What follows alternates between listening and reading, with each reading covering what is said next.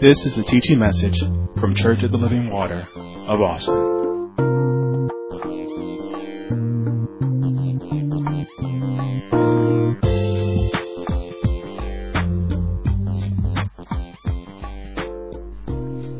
The overwhelming, never never ending, reckless love of God.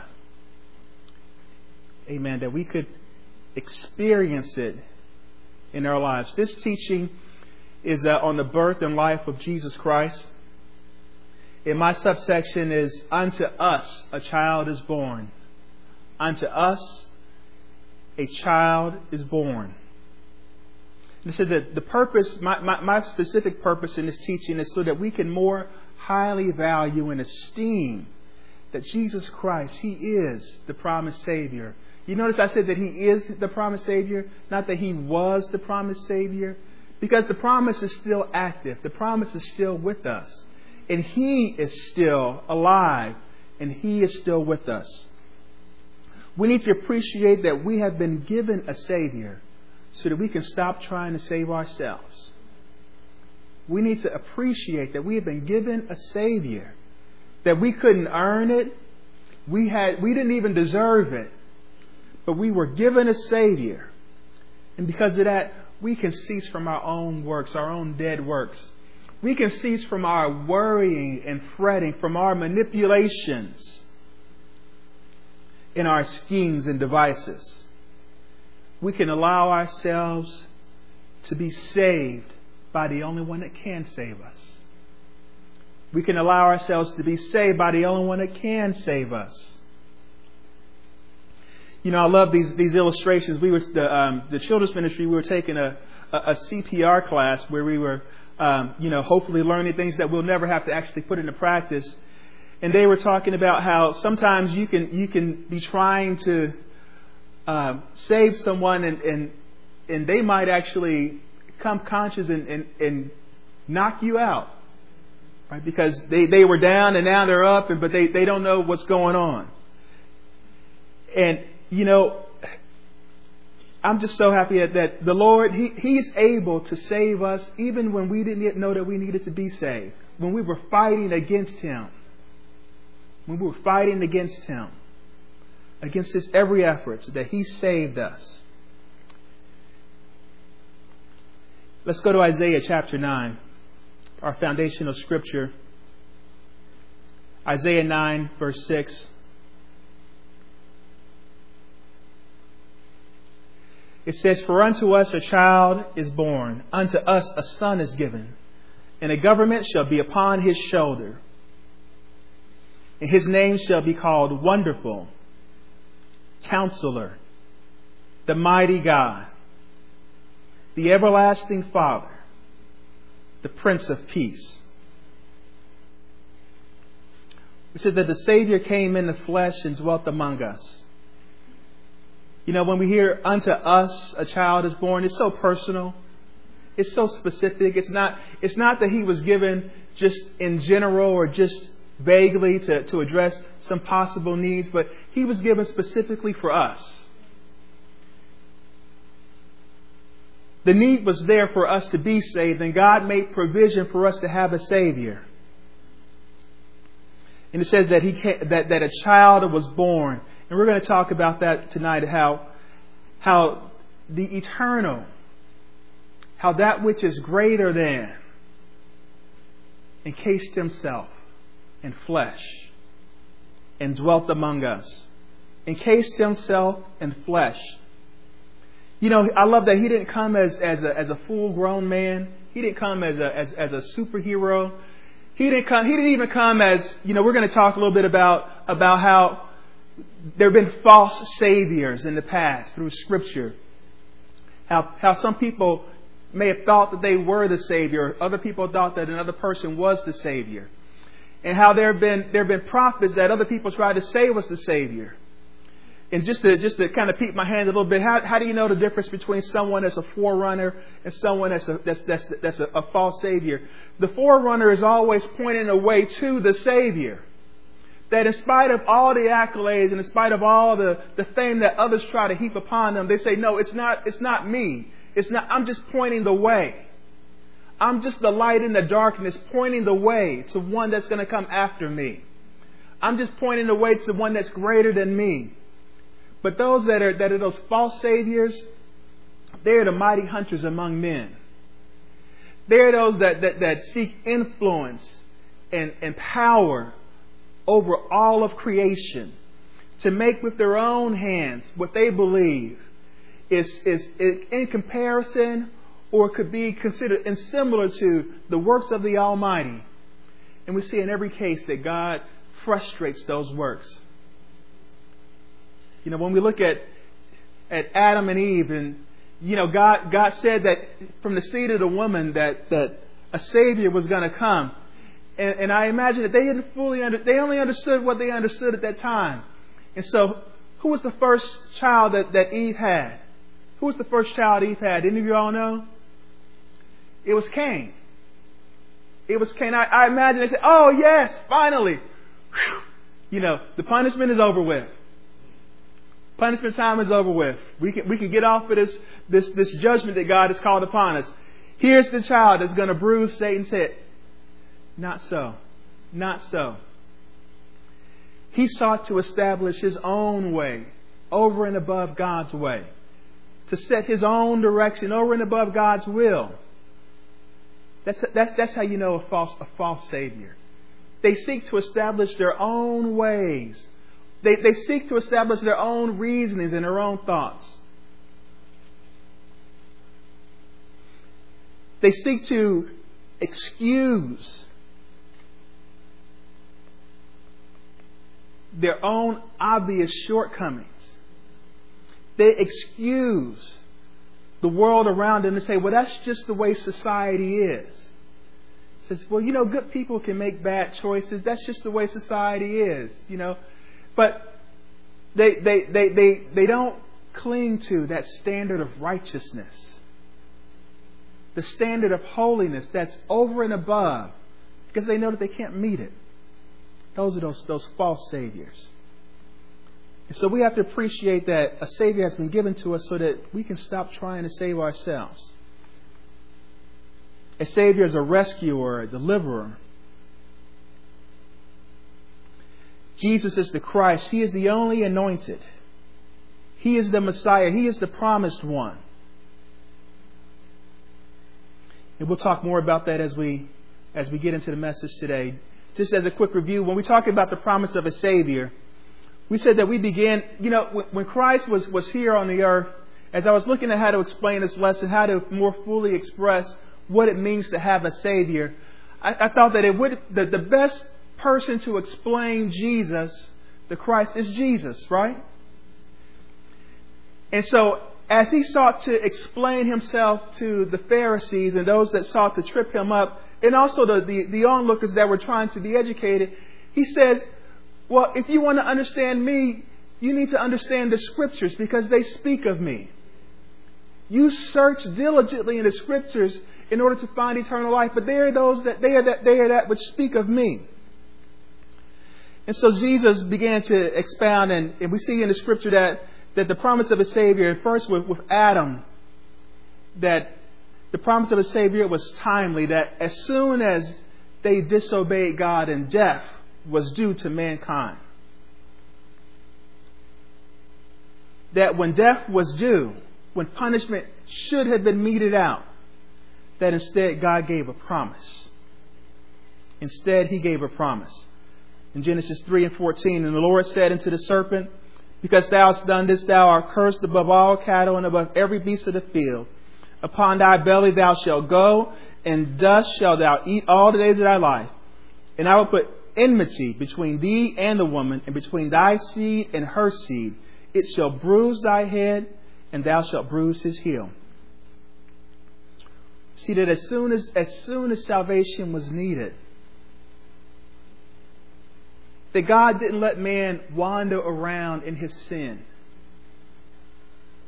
He didn't allow him to, to remain in the garden and eat of the tree of life so that there would be no hope for salvation.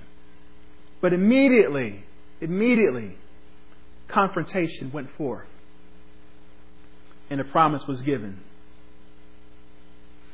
We said the confrontation, it leaves room for repentance. Confrontation leaves room. You know, a lot of people, they don't like us Christians because they say that, that we're too judgy. They say that we're too preachy. That people are just going to be how they're going to be. You know, confrontation is not condemnation. Condemnation says, this is who you are and this is who you're going to be, that you're forever lost. Confrontation says, this is the standard of God. This is the standard of righteousness. And for those that have not confessed Him as Savior, it says that God loves you so much that He wants you to know that you are not in His good graces, but He's made a way for you to be in His good graces. Confrontation, it leaves room for repentance so that there can be a change of mind and a change of heart. We saw that in Abraham that the promise, it was strength that against hope, against reality, against those things seen and those things experienced in Abraham's own body, in the deadness of Sarah's womb, against all logic, against all reason, it was crazy for him to believe what God told him would happen, would actually happen. But he says, Lord, if I'm going to be a fool, I'll be a fool for you. If I'm going to be made ashamed, I'll be made ashamed for believing and trusting in you. And the promise for Abraham, it was strength.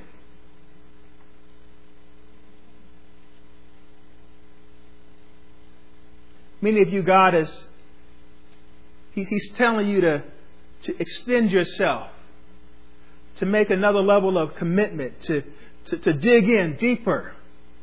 And you're saying that doesn't make any sense. I don't see how it's even possible. That's just foolishness. I have to look. I have to look out for my. I gotta. I gotta get my own. I gotta get my own.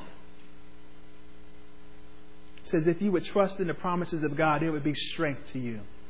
It would be strength to you.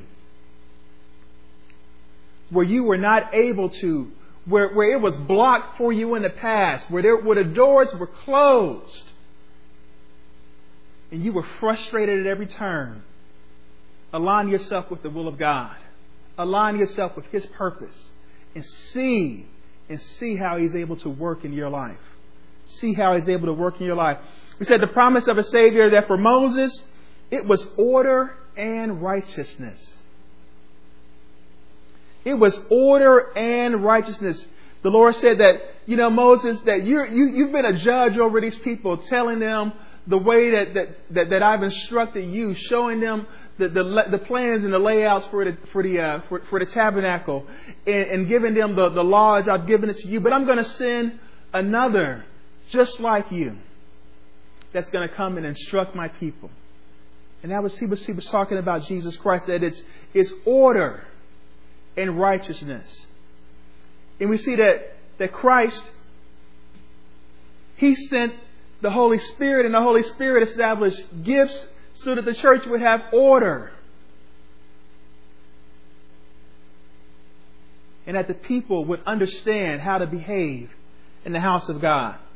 And we will touch on it some more, but I just, I just love how within order and righteousness, there's, there's this, this, this element that you can't escape it, this element of unity. This element of unity, of oneness how there is no competition, there are no jealousies, there are no conflicts, there are no imitations where someone is trying to be like someone else. But no, I'm just trying to be what God has called me to be. I'm just trying to do what He's called me to do. And it's for the sake of order. It's that God's will might be accomplished we see in the, in, in the promise of a Savior that in the life of David that the promise, it was unbounded. That in David's life, that God showed him that, you know what? All through creation, I've been instructing and correcting, instructing and correcting and instructing and correcting.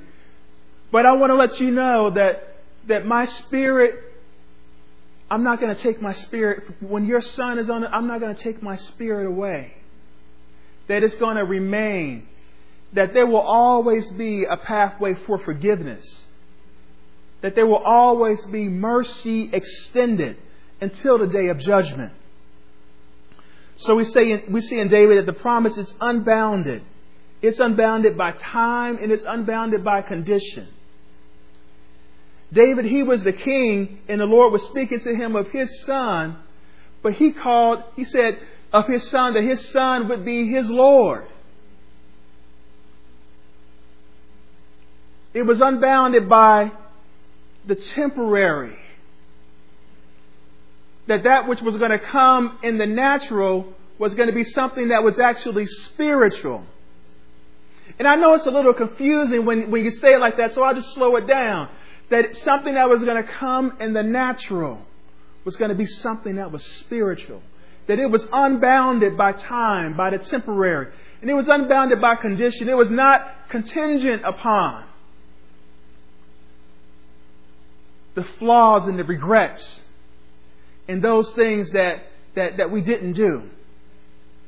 Those things that we wish we could have changed. Those mistakes that we made. You know what? It's not, it's not, it's not about this, this vessel that you are. It's about His love. It's about His love that the opportunity is extended. So the promise is unbounded. It can't be constrained.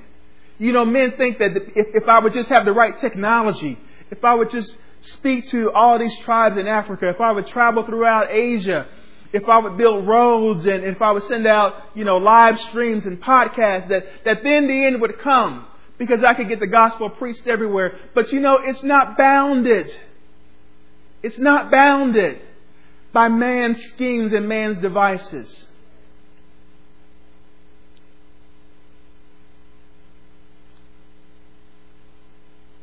The Lord was able to take 12 out of a nation that had been conquered over and over again. You couldn't say it was an influential nation. It, it, it, was, all, it was under occupation at the time. And those 12 turned the world upside down. The Lord is able to take you. He's able to take you. And you can be the transformational figure in your family, in your home and change generations to come. Change generations to come. It's not bounded by time or condition.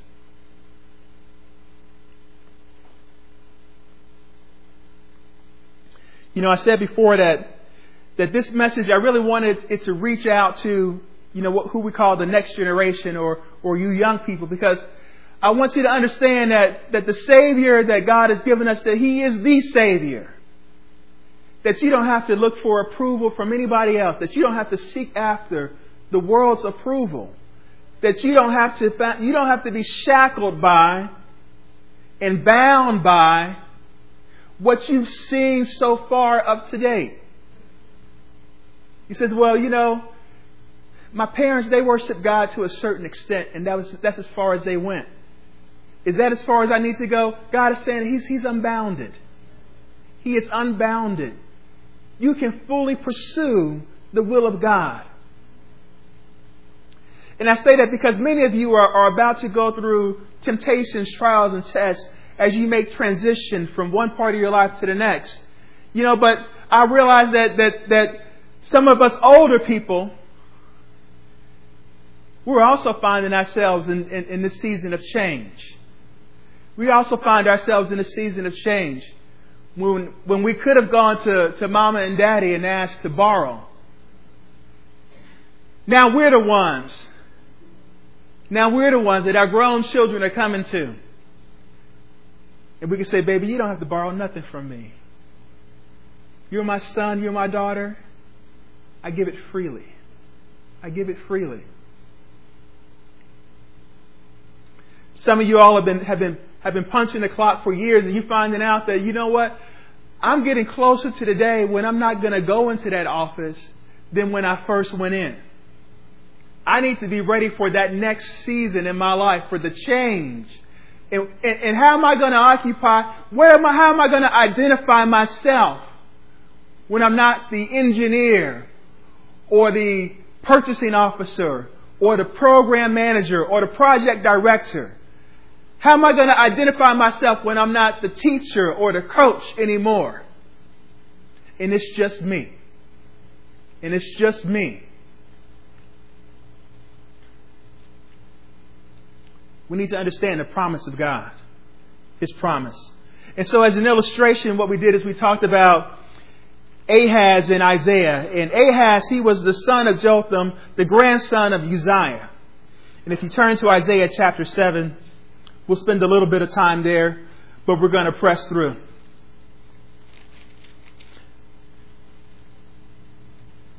We have a destination tonight, and that destination is eternity. So we have, but we have to get, we got to go through this conversation with Ahaz and Isaiah first. In Isaiah chapter 7, what's going on is that Ahaz, he is the king of, of Judah, and he is being challenged by Syria and Israel. And because of that, his confidence is shaken.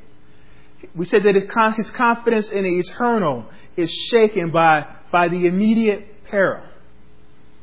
So confidence is consciousness of one's power or reliance on one's circumstances. It's what you believe, what you believe you can handle. I can handle this. I got this. I got this. I got this. It's faith or a belief in that, that someone is going to act in a right, proper, or effective way. It's the quality or state of being certain. It says, Lord, I, yeah, I, I, I know, I know, I know, I know, I know. You, you, you've done these things in the past. I know that you'll do them again. It's a relationship, it's a relation of, of trust or intimacy. I've called out to you and you've heard me. You've heard me. You've heard me.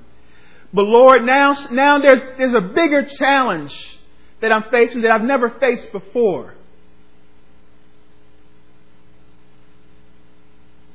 I'm being challenged in a way that, that I've never been challenged before, and it's something that, that, that's not remote, but it's, it's right next to me. It's, it's, it's, it's touched me in my innermost being. That's when you need your confidence. We said in the example in, in Luke when, when Christ is talking to Peter that your, your, your faith is going to be tested, that you're going to be shaken, that your relationships are going to be shaken. You're going to be shaken in your, in your health. You're going to be shaken as it comes to the way that you're able to support yourself. You're going to be shaken as relates to the, the, the people that are in your own home. That you're going to be tested. But we said that your, your faith, it will not fail you. Your faith, it will not fail you. Your faith will not fail you if you don't fail your faith. If you don't fail your faith, if you don't let go of, if you don't forsake your trust and your confidence, And I know, let's, let's, let's be real. Sometimes we don't have as much confidence that God is going to do what He said He would do because we haven't done what we said that we would do. Our confidence in the other party is a little shaky when we know that we haven't been acting in a right, proper, or an effective manner.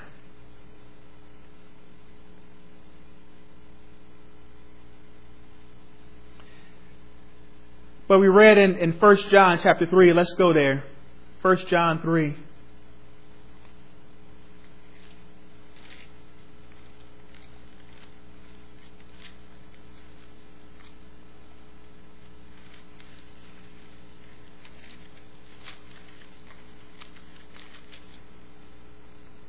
Starting with verse 20, 1 John 3, starting with verse 20. It says, For if our heart condemns us, God is greater than our heart and knoweth all things. Beloved, if our heart condemns us not, then we have confidence toward God.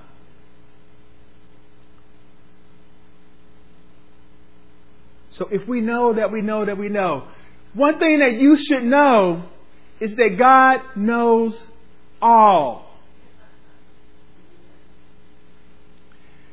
You know where you said that you would and you didn't. You know where you said that you would continue, but you quit. But what you need to know is that He knows all. He knows all. He is greater. He is greater than our, if our hearts condemn us, He's greater than our hearts. He's greater than our hearts. True love didn't wait.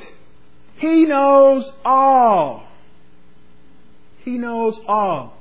That which you were supposed to set aside to give, you spent on something that was nothing. He knows all. He knows all. When you should have, when you should have extended your hand, you held back. When you should have shown love, you didn't show love. And now you feel so bad about it. You're like, you know what? That wasn't right. That wasn't right. That wasn't right. Can God ever? He, he is greater. If your heart condemns you, He is greater than your heart. You know, but He knows. He knows all. We said that in our confidence that, that we have to show confidence in, in Christ by acting with purpose. We need to show confidence by patient endurance. We need to show confidence by continuing to believe.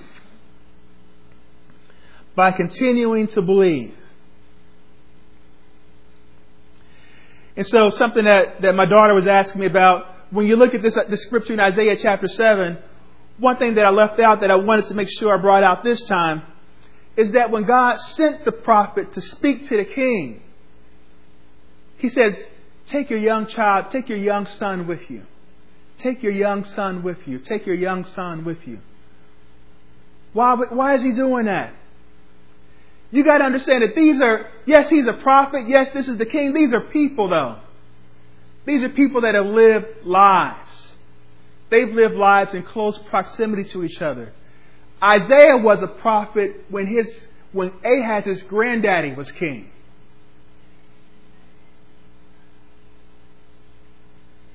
He was a prophet when his granddaddy was king. He's showing him that, you know what, the same, if you remember back when you were being taught as a child, and we told you that Jesus loves you, and we told you that He cares, and you had such confidence such assurance that what was said was true. You know, there's nothing, we have to hold on to our confidence the way that a child holds on to a promise that's given them. You could tell a child, don't tell a child something idly.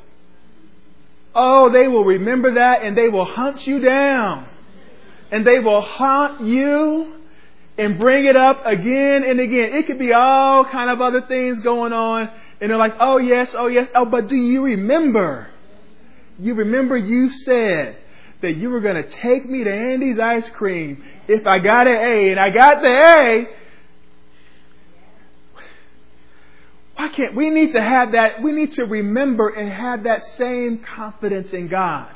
The way a child has a confidence that you know what? The child didn't ask, well, what's going to be the balance of your bank account when I get my report card? What's the timing in the month? I mean, the six week period ends at, in the 15th. I know you don't get paid to the first. So how are we going to balance this out? Are you going to put off some? They don't, they don't care about any of that stuff. They don't care about any of the, the mechanizations and the hows and the what. All they know is that you made a promise. You made a promise. God has made a promise. And in spite of what you see, in spite of what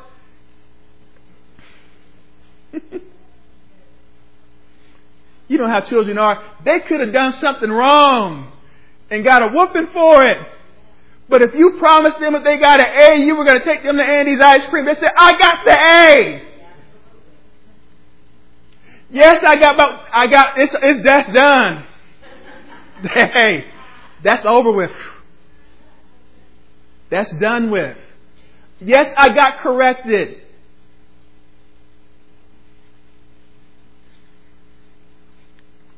but you made a promise. And I'm going to hold you to it. We need to have that. So when, when, when Isaiah has his young son, he says, you know what? I'm going to let you know, and my son will hear that before this, this boy knows the difference, knows to know how to consistently choose between right and wrong.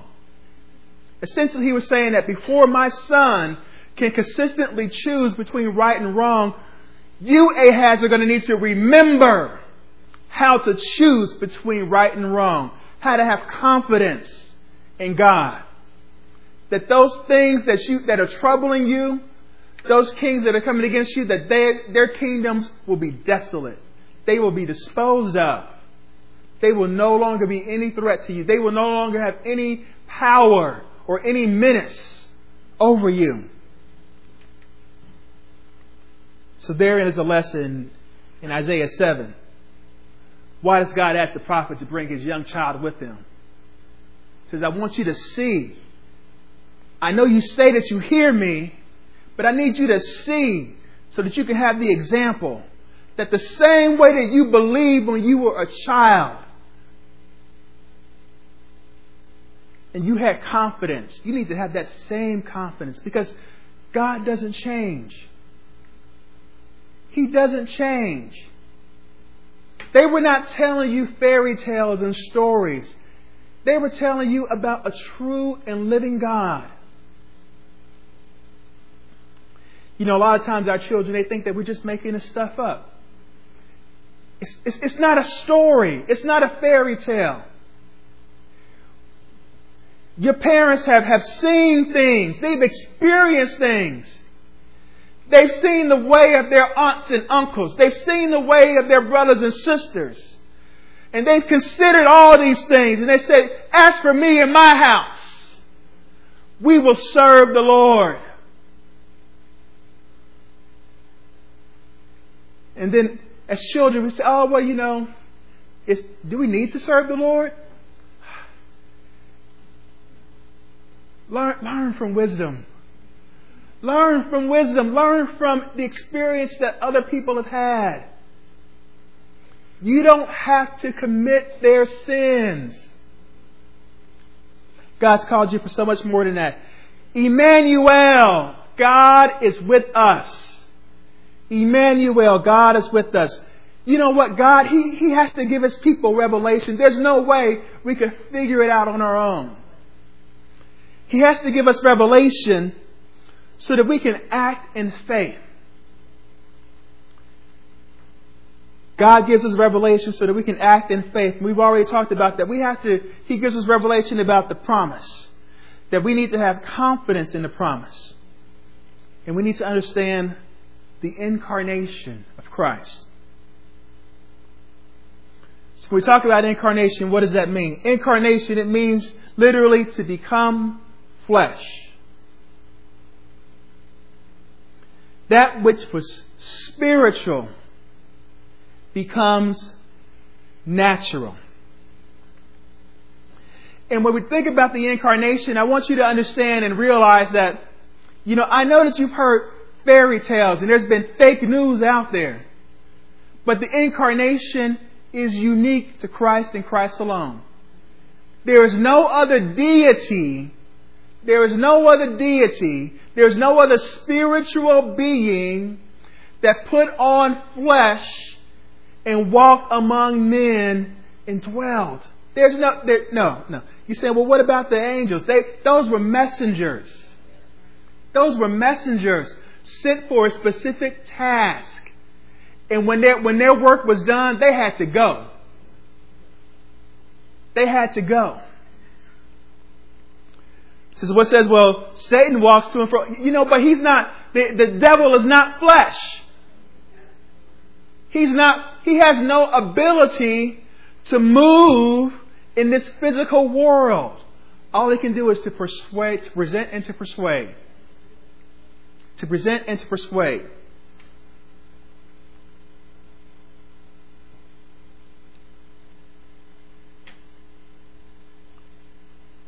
you know, God doesn't contradict himself. He sent Jesus, so we know God, God never felt the need to himself become flesh.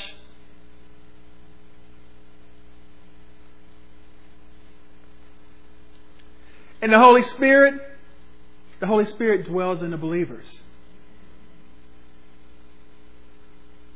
The Holy Spirit is not an individual walking around. He dwells in the believers. The incarnation is unique to Jesus Christ. So one thing that we need to know is that no spiritual being walked the earth as a man. Also, we need to know that there's no man that's ever walked this earth as Christ. There is no man that's ever walked this earth in the same manner as Christ. He was born of the seed of the woman. No sin was in him. Able to fully obey the will of God. There's no man there's no, there's no prophet, there's no hero, there's no movie star, there's no celebrity, there's no favorite preacher that you have that can, that can claim or aspire to or say that they are the anointing. No, Christ is the only anointed.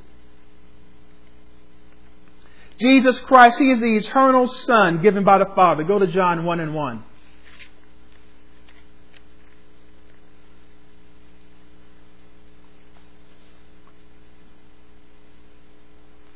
John 1 and 1 it says, In the beginning was the Word. And the Word was with God.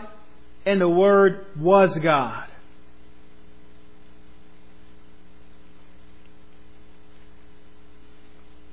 In the Psalms it talks about that it talks about it describes him as and here it talks it describes Christ as the Word. In the Psalms it describes Christ as, as wisdom.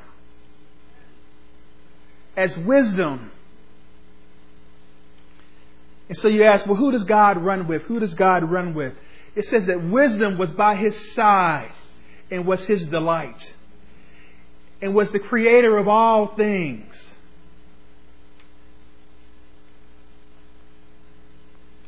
You know, you think you're happy watching your, your, your, your children run a ball up and down a field or, or doing a, a contest or, or walking across the stage for awards, but but, but God was watching Christ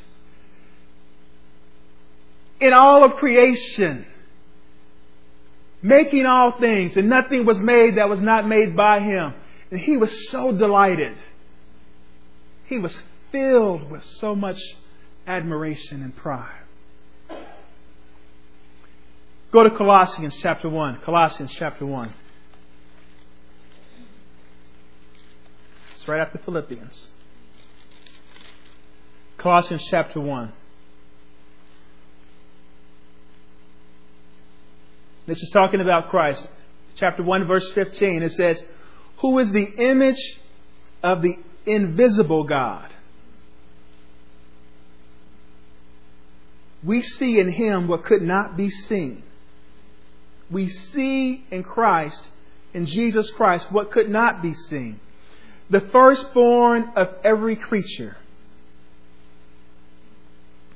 For by him were all things created that are in heaven and that are in earth, visible and invisible, whether they be thrones or dominions or principalities or powers, all things were created by him and for him. You know, a lot of time man thinks that, you know, this earth exists for me.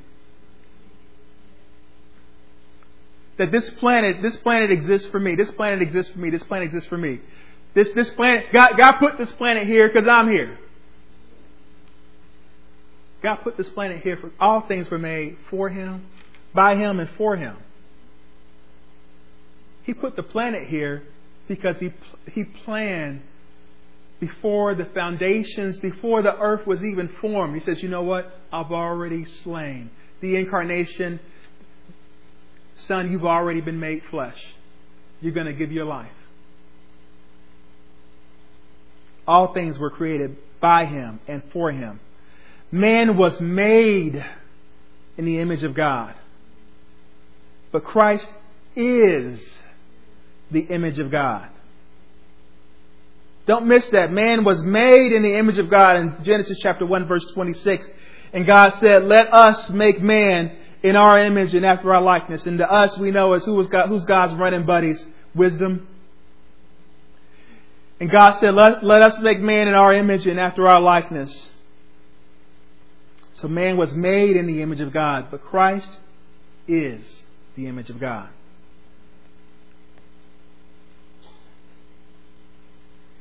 And we see that, that Christ was made flesh. The Word was made flesh. Go to Galatians chapter 4.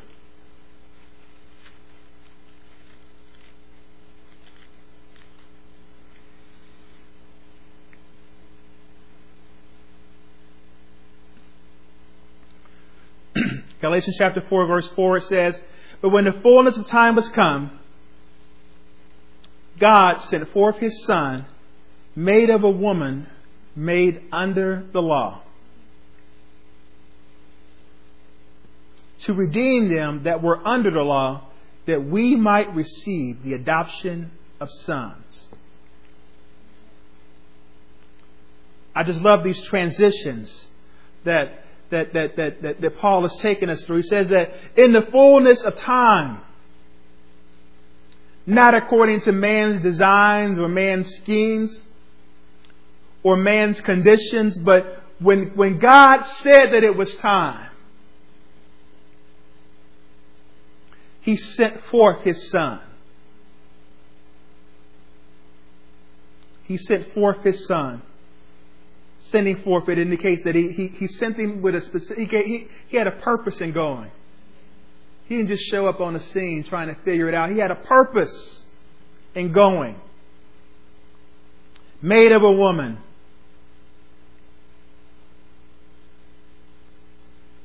Not of the seed of man, but of the seed of a woman. No sin is in him. Made under the law. Although no sin was in him, he still needed to keep. He still needed to be obedient. He was still subject to because he placed himself under. He says, I, I don't consider it to be any robbery. I'm going to make myself, I'm going to humble, I'm going to abase myself. I'm going to abase myself. We were talking about the order of the home and how sometimes if the woman is making more than the man, then she feels that she can set the, she can say, well, I'm the, I'm the order in this home. Cause I got the, I have the ability. I got the, I got the power, right?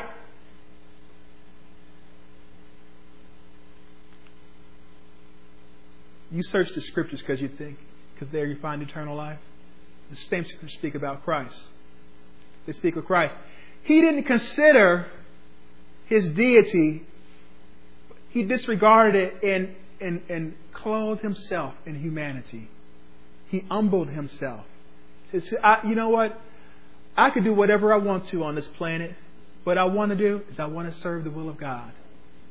I could do whatever I want to. But what I want to do is to do the Father's will.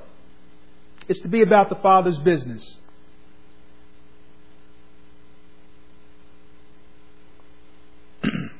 So that we might receive the adoption of sons. Go back to John chapter 1, verse 14. You can just write it down. It says that, And the Word was made flesh and dwelt among us. And the Word was made flesh and dwelt among us. And we beheld His glory, the glory as the only begotten of the Father, full of grace and truth. Full of grace and truth. There are many people with, with abilities, and they become infatuated and abusive with the power that they have. But he was full of grace and truth. And truth. There's no contradiction in him. He, he, he aligned himself with the will of God. He is righteousness. He is holy.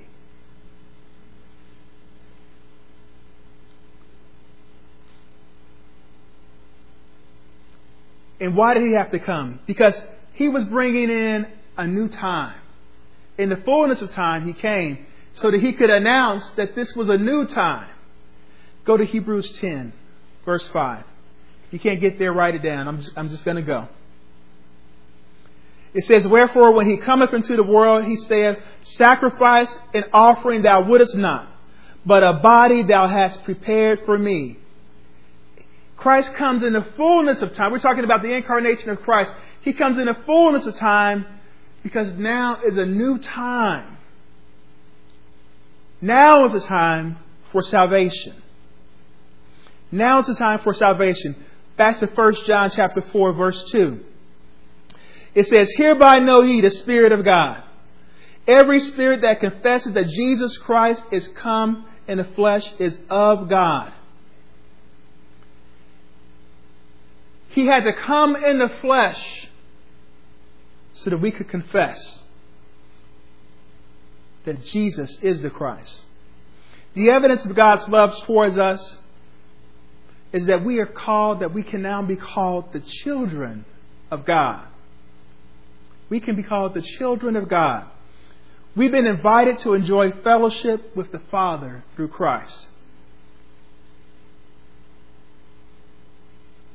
The table is set. Will you come to the table? The meal is prepared. The bread has been laid out. Will you eat of it? The birth of Christ is peace on earth. That means that man no longer has a need to hide from God. There's no, there's no longer a need to, to struggle with God, to fight against the flesh. We can mortify the flesh.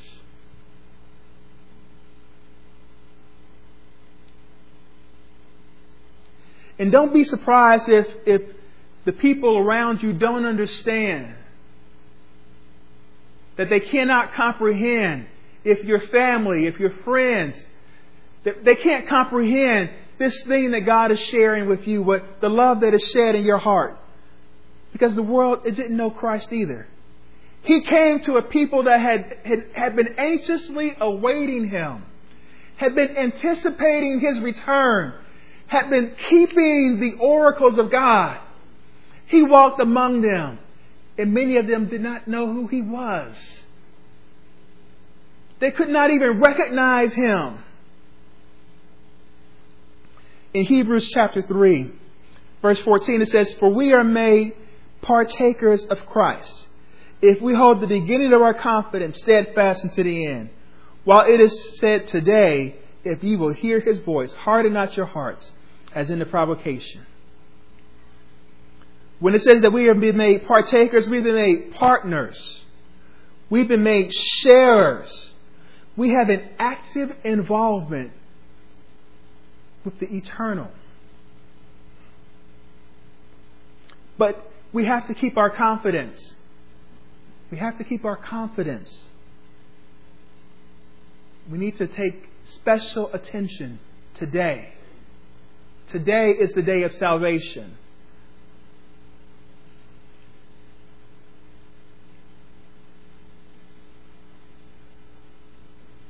We were talking before about how, how we see it in, in the order and the righteousness that there's, that there's oneness, that there's unity. Go to Philippians chapter 2, verse 8.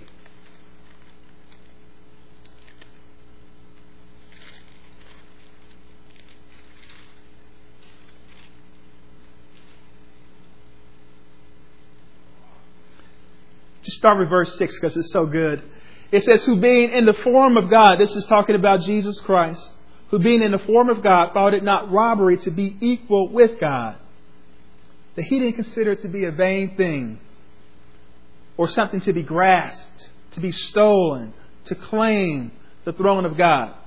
But made himself of no reputation and took upon him the form of a servant and was made in the likeness of men. And being found in the fashion as a man, he humbled himself became obedient unto death, even the death of the cross. And there's so much, there's so much in there.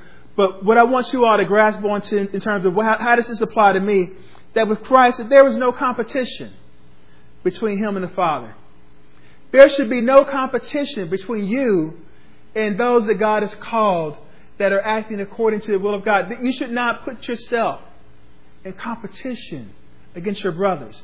You should not be in competition against the people in your home. You should not be in competition with your family. There's no imitation. Christ wasn't trying to imitate God. You know, we said before when we were speaking about our, our, our current pastor, Pastor Albert Hill, and our, and our founding pastor, Pastor uh, Forrest P. Hill, that, that, that, that she is not trying to imitate him. That she's not trying to, to do it. It's not, it's, not, it's not a sequel, right? It's not a replay of the same. That she's not trying to repeat the works that have already been done because those works are finished. Something that you all need to know is that there's no way that you can be the same people that your parents were. You can't be an imitation of them. Because they got married at 24 because they had three kids and a dog. That doesn't mean that that has to be the course of your life.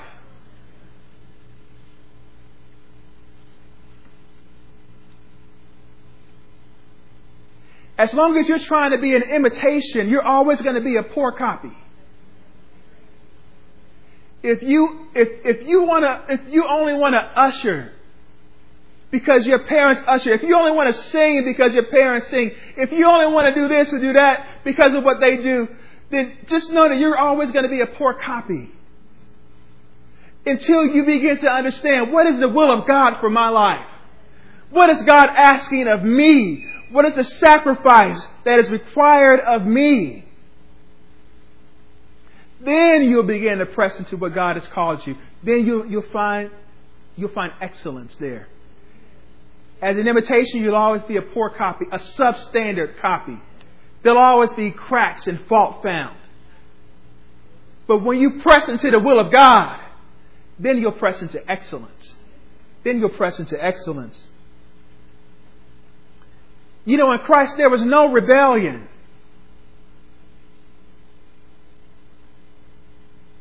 We, we see that, that Lucifer, he was just in the presence of God and allowed to serve, and, and that was too much for him.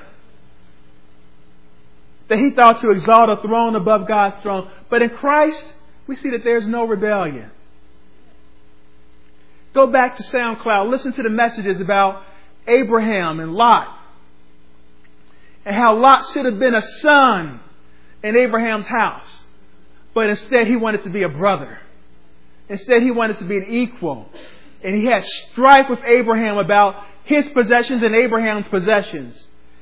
And in the end, in the course of a, a few years, he was, he was, he had disagreements about possessions. We find that Lot has no possessions. The very thing that he had disagreements and falling out about, that he didn't even have that anymore. And not only did he not have any possessions, but he also had lost out on the inheritance.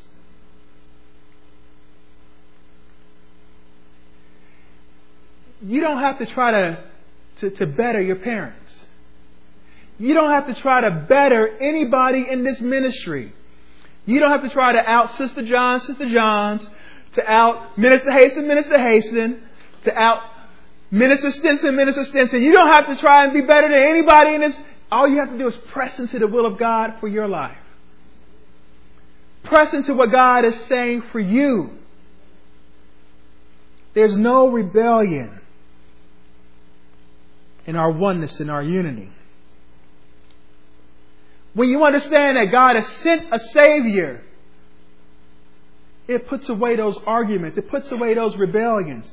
Because you realize, you know what? I don't have to try to, I don't have to try to be all of that in the bag of chips. I can, I can, I can just be who God has called me to be. I can be who God has called me to be. And that's enough. And that's enough. And oh my gosh, it's going to take all my life and all my strength and all my patience and long suffering and forbearance just to do that. Just to do that. Just to be what God has called me to be. I'm going to have to break a sweat and press because there will be opposition from those that, that are closest. Because those that are far away, they really can't oppose you. They really can't say anything about you. You don't even care. But those that you care the most about, those that, those that you share Thanksgiving dinner with, those that you look up to, those that can counsel you in some areas, you find that they have no counsel for you as it pertains to the will of God. You know what? Thank you for showing me how to change a tire. But I'm talking about the will of God. You know what? I really appreciate that, that macaroni and cheese recipe. But I'm talking about the will of God. I love you, dear. I love you, dear, so much. So, so much. But you're telling me that I don't need to give tithes to that church? I love you. But I have to stay with the will of God. I have to stay with the will of God. Philippians 2. Stay there. We should be there.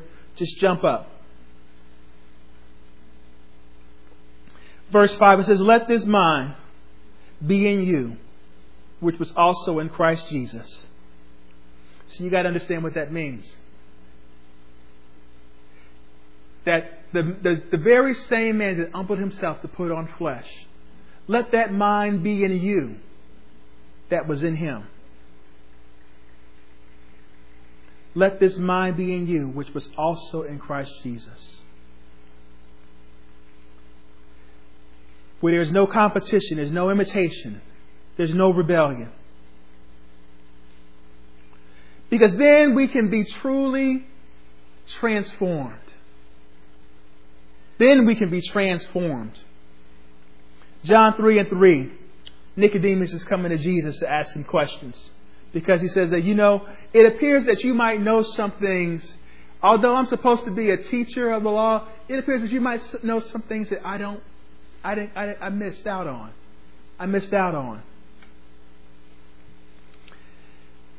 John 3 and 3, Jesus answered and said unto him, Verily, verily, I say unto thee, except a man be born again, he cannot see the kingdom of God. Except a man be born again, he cannot see the kingdom of God. What we will be has not yet been revealed. But one thing that we have confidence in is that we will be like Him.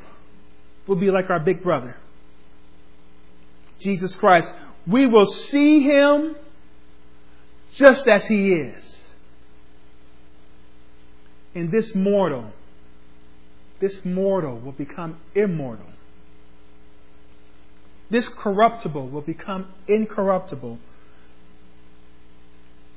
We must be born. That is that's the hope that we have. That is the hope of this season.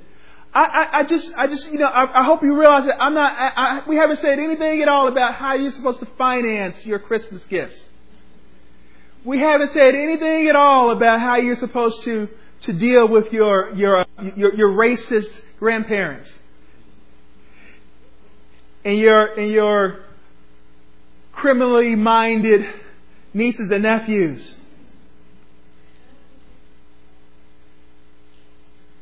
Let the mind that was in Christ Jesus be in you. Then you will truly understand. You'll understand how it is that you need to approach every situation.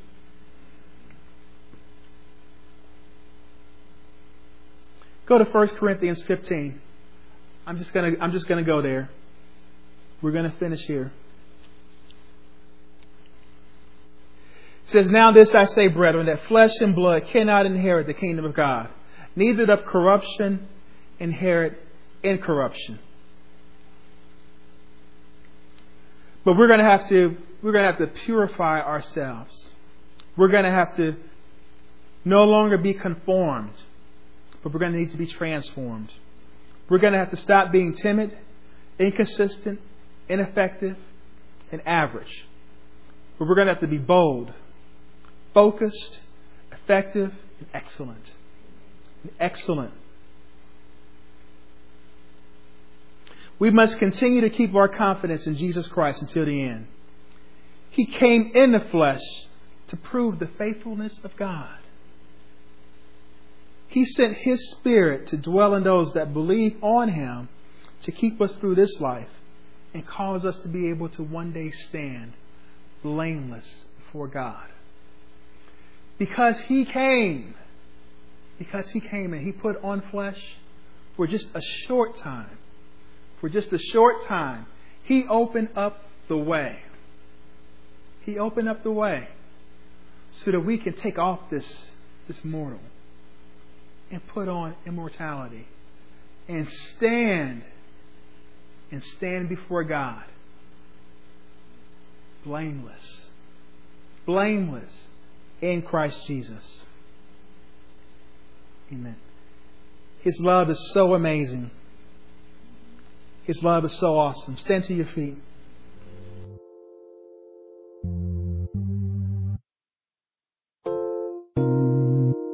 This has been a teaching message from Church of the Living Water at Austin. For more information about our ministry, please go to our website at livingwateraustin.net.